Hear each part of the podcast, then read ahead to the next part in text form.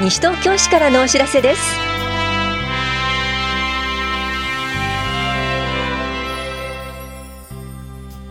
今日は令和2年度キラッと文化活動団体対象の事前調整会議。心が温かくなる紙芝居などについてお知らせします。インタビュールームお話は西東京市スポーツ振興課の本谷美香さん。テーマはスポーツで人と地域とつながろうです。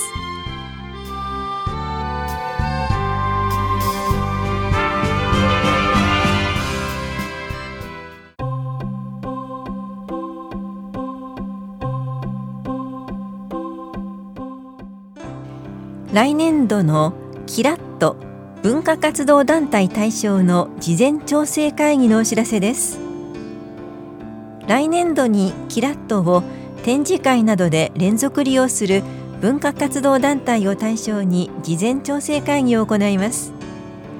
会議は11月29日金曜日午後6時半からキラッとで行います。詳しくはスポーツセンターまでお問い合わせください。スポーツ振興課からのお知らせでした。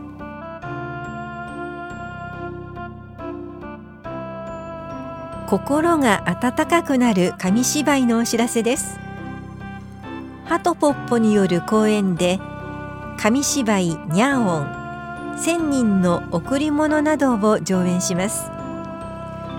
この催しは3歳以上を対象に11月30日土曜日午前11時から正午まで中央図書館で行われます。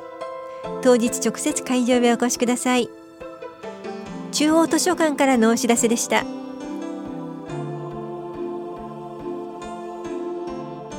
多摩六都科学館より大人向けプラネタリウムキトラ古墳の天文図のお知らせです。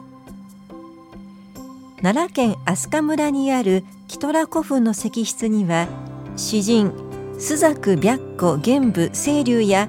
中国式天文図など中国の影響を受けた壁画が残されていました。プラネタリウムのドーム全体に映る石室映像で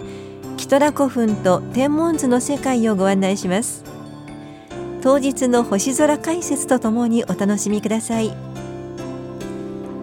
この催しは11月27日水曜日午後1時10分から55分まで多摩六都科学館で行われます。対象は中学生以上です。小学生以下は入場できません。観覧付き入館券は1040円。中学生から高校生までは420円です。当日開館時よりインフォメーションにて観覧券を販売します。詳しくは多摩六都科学館までお問い合わせください。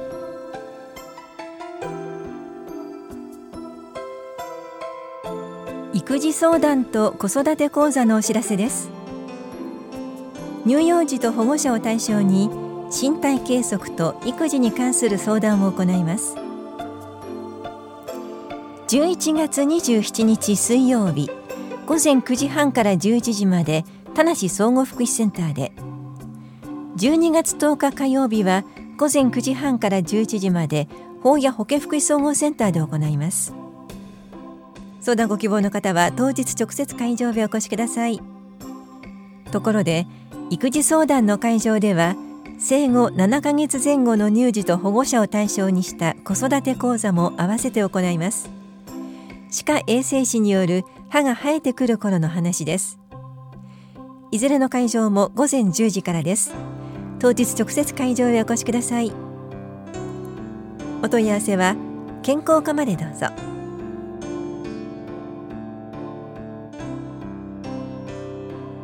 ガスコンロによる火災にご注意ください。調理中にガスコンロの周囲にある可燃物や着衣に着火する火災が発生しています。調理時の着衣着火を防ぐポイントは防煙性能のあるエプロンやアームカバーを使用する。袖や裾が広がった衣服を着ない。鍋などの底から火があふれ出ないように適切な火力調整をすることが必要です。また電動加熱といってガスコンロの熱が壁面の金属板などを伝わり内側の木材を徐々に炭化させ出荷に至ることがありますのでガスコンロと壁の距離を適切にとり定期的に点検確認を行いましょう。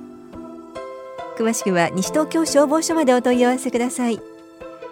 危機管理室からのお知らせでした。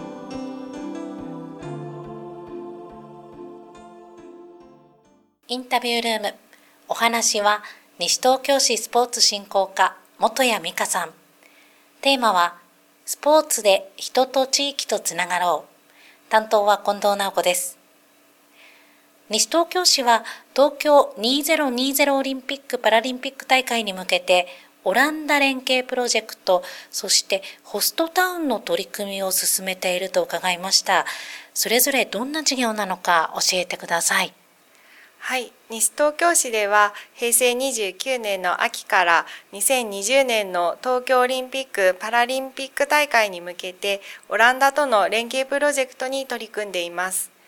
このプロジェクトは日本スポーツ振興センターとオランダオリンピック委員会スポーツ連合が企画し、地域スポーツ政策の中でパラスポーツの普及、発展を通じて共生社会の促進を目指す取り組みです。このプロジェクトには他にも足立区、江戸川区が参加していますが、多摩の市町村では西東京市のみが選定されています。西東京市は約3年かけて健常者と障害者が一緒にスポーツをする環境と指導者、ボランティアが地域で障害者スポーツをサポートする環境を整備し、障害のある人もない人も日常的にスポーツすることができ、定期的に交流ができる地域コミュニティを目指しています。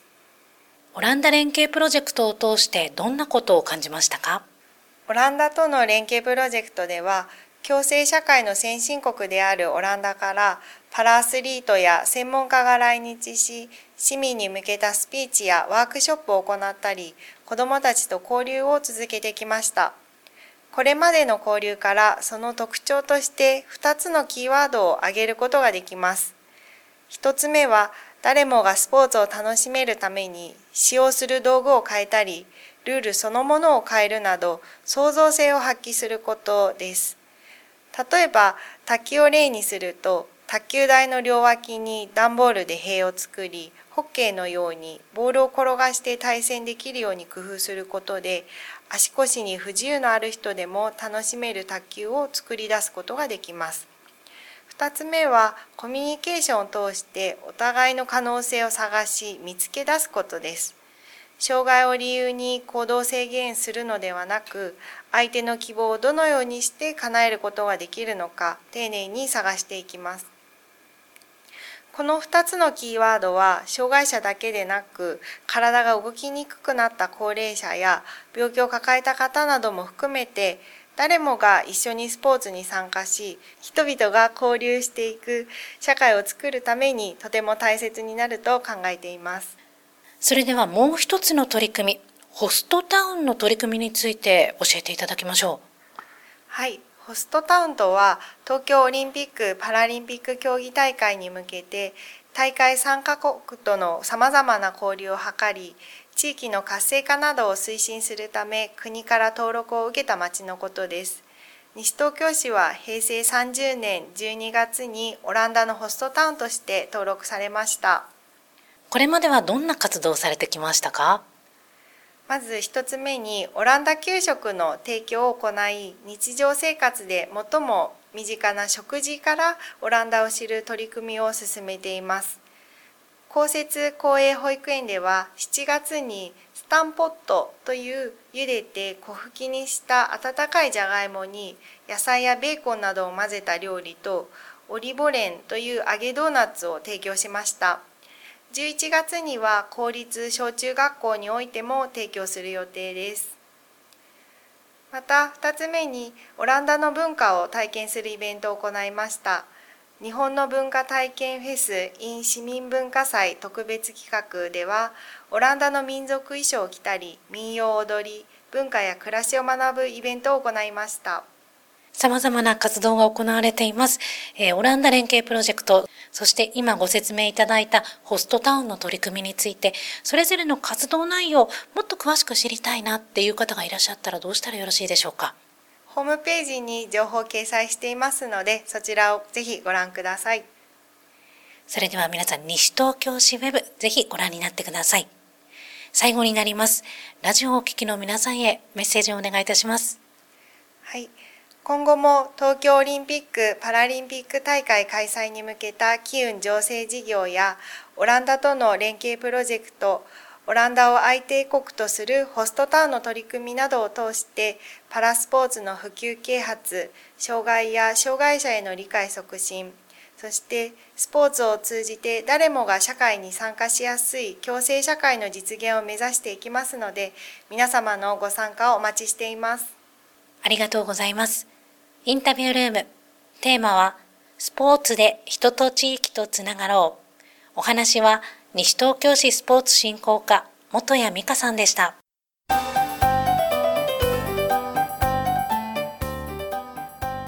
施設利用や教室参加が無料になるシルバーウィークのお知らせです。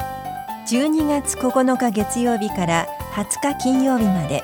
シルバーウィークを開催します。月曜日から金曜日までの午前9時から午後3時までに入館するとスポーツセンターキラット総合体育館のプールトレーニング室ランニング走路が無料利用できます。ただし午後3時以降と土曜日日曜日祝日は有料となります。またプールフロア教室に無料参加できます。スポーツセンター温水プールでは水中ウォーキングと水中運動。スポーツセンターではバランストレーニングストレッチ転倒予防健脳トレーニング。総合体育館では体力向上はつらつ体操ウォーキング簡単筋トレ。キラットでは遊びながら運動柔軟と調和。楽しみながら運動心身の均衡の教室を開きます。それぞれの日時や定員などは広報西東京などでご確認ください。教室参加ご希望の方は29日までに往復はがきでお申し込みください。申し込み多数の場合は抽選となります。1教室につきはがき1枚必要です。利用できるのは西東京市内在住の65歳以上で運動可能な方です。利用時に西東京市シルバーウィーク参加カードを提示してください。カードをお持ちでない方は初回のみ本人確認書類をご持参ください。お申し込みお問い合わせはスポーツセンターまでどうぞ。本屋庁舎スポーツ振興課からのお知らせでした。